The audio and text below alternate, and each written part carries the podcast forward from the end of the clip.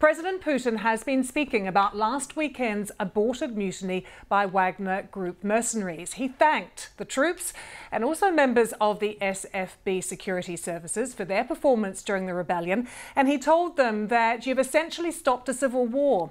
You acted properly and in a coordinated manner. Mr. Putin also acknowledging the death of a number of pilots who were killed in the mutiny. He was joined at the event, and this is significant, in the Kremlin by the Defence Minister Sergei Shoigu, whose dismissal the Wagner fighters had demanded. Lots to unpick here. Let's take you straight to our Eastern Europe correspondent, Sarah Rainsford, who joins us now. Sarah, good to see you. Firstly, how unusual is it that we would see President Putin giving an address to the security services like this?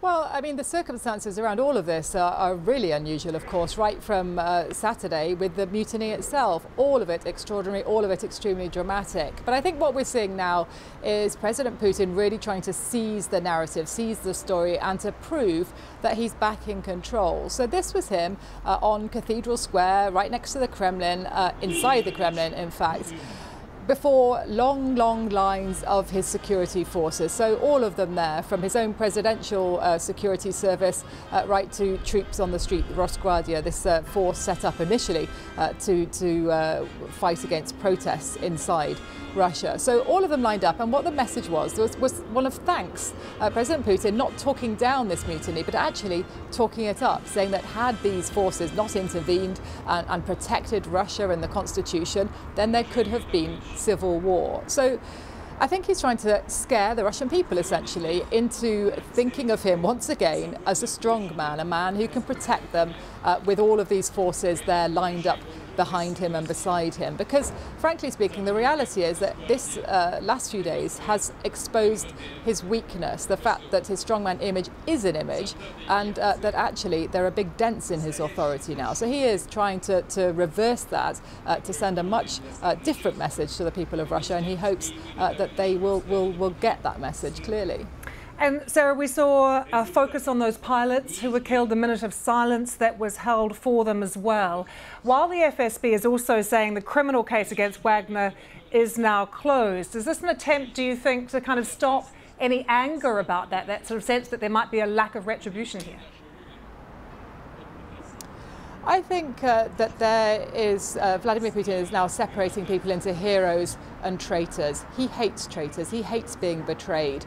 And he was very clear on Saturday when he came out uh, initially in the midst of this mutiny and described it as a stab in the back of Russia. What he's doing today is praising those who stopped it as heroes, and that included, as you say, the pilots who were shot down uh, as they were, he said, doing their duty, showing their loyalty to Russia, following orders in trying to stop the mutiny. Yevgeny Prigozhin, the man who led the mutiny, the, the leader of Wagner, uh, the Wagner group, uh, he had also talked about those pilots uh, in his own audio recording uh, that came out yesterday, uh, saying that they had been shot down, and he was very sorry about that. But ultimately, he said that his column had come under attack.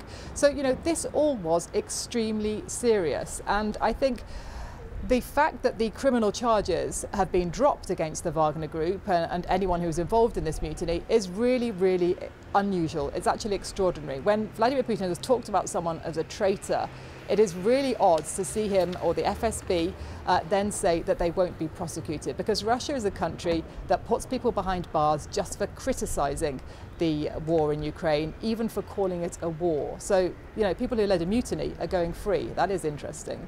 Sarah, can I ask you about what is happening in Belarus? Alexander Lukashenko also speaking today. He's criticized the situation in Russia, saying he doesn't know how it was allowed to develop to this point. He said no heroes have emerged from the standoff at all, and he included himself in that. What role do you see now for him? Well, this is a, a, really interesting one to watch. You know, what exactly is going to happen with uh, any of those Wagner fighters who choose to go to Belarus, and indeed Yevgeny Prigozhin himself, if that's where he is. Uh, this morning, we saw that a, plane that is linked to Prigozhin landed uh, near to Minsk. Um, we had heard from President Putin and from others that the fighters from Wagner, if they chose uh, not to join the regular army formations in Russia or just to go home, they would be allowed to go to Belarus. But what are they going to do there? What will their role be? We've heard from the Defence Ministry today that Wagner is handing over or making preparations to hand over its heavy weaponry. So uh, is the message that we're getting that Wagner is being disbanded. It does sound like that.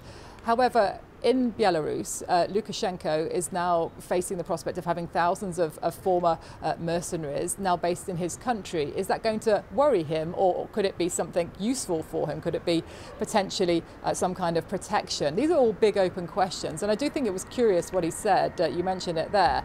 Uh, a bit of a dig, actually, at President Putin, who's presenting this strongman image. He said this should never have come to this point, that the feud between the defense ministry and Yevgeny Prigozhin should have have been resolved. It shouldn't have been uh, allowed to, to become what it did, which was a security threat to Russia and a, a real danger uh, to President Putin. Sarah, thanks so much. Let's take you live to Washington now and talk to Anna Borshchevskaya, who's an expert on Russia at the Institute for Near East Policy in Washington. Anna, good to see you. Sarah there just saying this is another attempt, what we've just seen from President Putin, to present himself as a strong man to try and reassure people.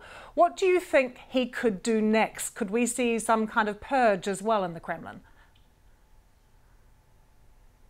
Yes, uh, I think one uh, one plausible scenario is that we're going to see more purges of the ruling elites, perhaps with uh, with the Russian Defense Ministry. Uh, it is uh, unusual um, that uh, that Prigozhin was pardoned the way that, that he was, and in in a way that undercuts uh, Putin's image of a strongman. for a country like Russia, um, after after Putin called him a traitor. Um, and then to essentially be pardoned, um, the fact that Prigozhin is still alive is frankly very odd. You see opposition politicians like Vladimir Kara-Murza in prison right now, serving 25 years for, pre- for treason, and then the Wagner group are all set free and allowed to go to Belarus. I wonder how that makes Russians feel. Um, uh, that's uh, well, that, that that's a that's a great question. You, you know, if you listen to uh, Putin's speech at the beginning of uh, of uh, Prigozhin's uh, insurrection, uh, it was aimed at galvanizing the public uh, against an existential threat. Uh, he invoked 1917. He, he, he invoked all, all of these images uh, of Russia being coming under attack internally and externally. Um, whether or not that message truly resonated within the Russian public, uh, at best remains to be seen.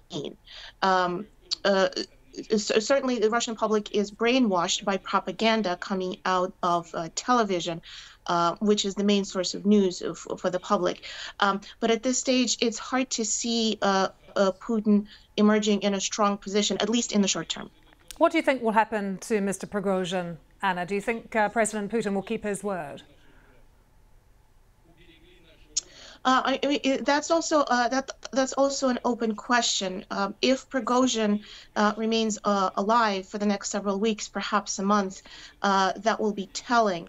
But it's possible that he may yet meet with some some kind of uh, accident.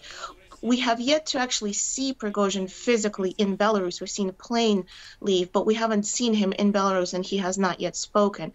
Um, uh, but I think, um, I mean, I think what's interesting is the one group within the Russian security service that appears to emerge uh, more, uh, more without any sort of embarrassment, uh, frankly, is the FSB. Um, but uh, but it is possible that we might see more purges, um, and that is uh, something to watch. Anna, thank you so much.